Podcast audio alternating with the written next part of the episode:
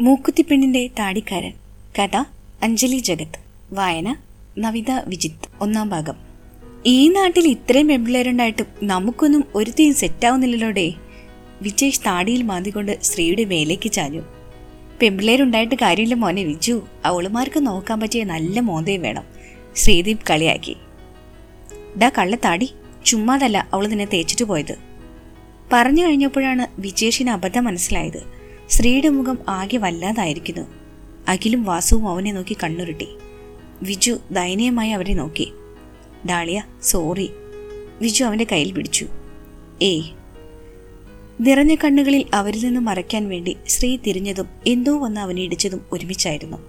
ഇടിയുടെ ആഘാതത്തിൽ ശ്രീ നിലതെറ്റി താഴേക്ക് വീണു. ഇടിച്ച ആൾ അവന്റെ നെഞ്ചിലേക്കും ഉയ്യോ എന്റെ ചങ്കിന് ഇടിച്ചു കൊന്നേ.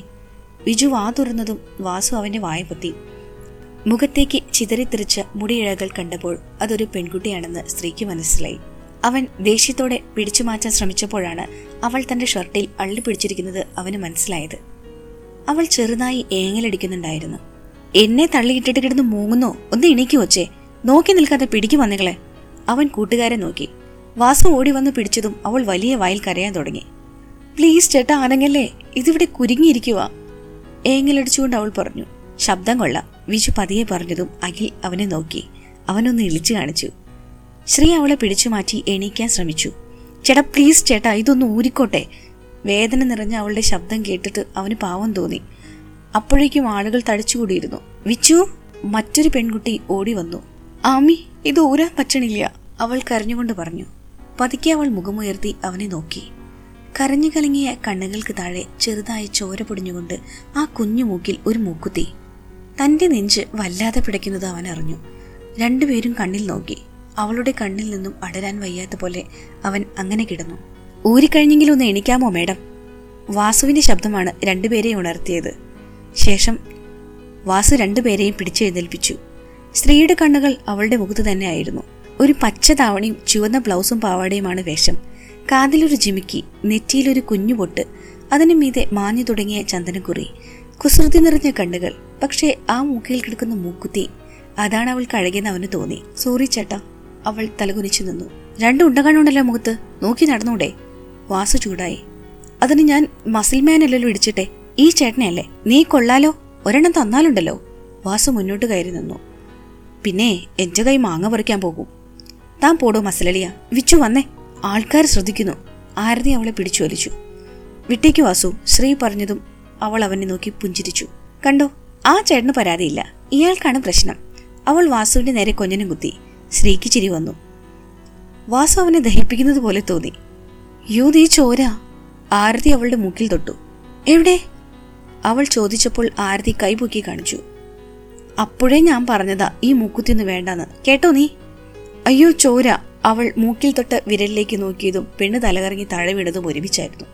ദൈവമേ ഓടിവായോ ആരതിയുടെ അലർച്ച കേട്ട് ഓടി വന്ന സ്ത്രീയും കൂട്ടുകാരും കണ്ടത് നിലത്ത് കിടക്കുന്ന അവളെയും ആരതിയുമാണ് ചുറ്റും നിന്നവരെ നോക്കി അവൾ പമ്മി ഒരു ചിരി ചിരിച്ചു.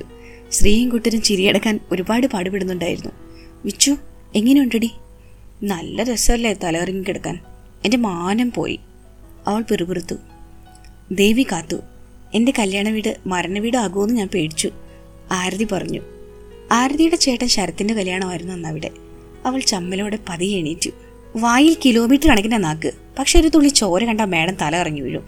കഷ്ടം. വാസ അവളെ നോക്കി അഖിലിനോടായി പറഞ്ഞു. അവൾ ദയനമായി ആരതിയെ നോക്കി. കുട്ടി ആമിയുടെ കൂട്ടുകാരിയാണോ? വിജുവിന്റെ ചോദ്യത്തിന് ആരതി തലയാട്ടി. ഏട്ടന്റെ ഫ്രണ്ട്സാ അവൾ ചിരിച്ചുകൊണ്ട് പറഞ്ഞു. വാ പോകാം.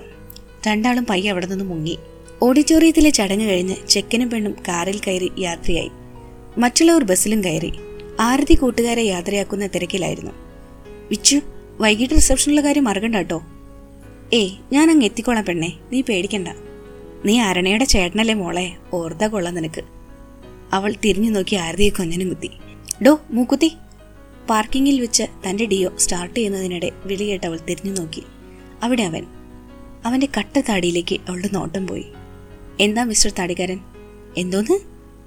തനിക്കെന്നെ മൂക്കുത്തി എന്ന് വിളിക്കാമെങ്കിൽ എനിക്ക് തന്നെ താടിക്കാരെന്ന് വിളിക്കാം. ഓഹോ. അവൻ ഹാൻഡിൽ കൈവച്ചു.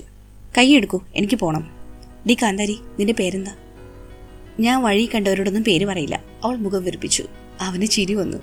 അത് കൊള്ളാം. വഴി കാണുന്നവരെ ഇടിച്ചിടാം പേര് പറഞ്ഞൂടാ. അതിന് ഞാൻ സോറി പറഞ്ഞില്ലേ? അതെ വിച്ചുമോളെ ശരിക്കുള്ള പേര് പറഞ്ഞില്ലേ? ഇനി നിന്നെ കാണുമ്പോഴേക്കും ഞാൻ മൂക്കുത്തി എന്നെ വിളിക്കും.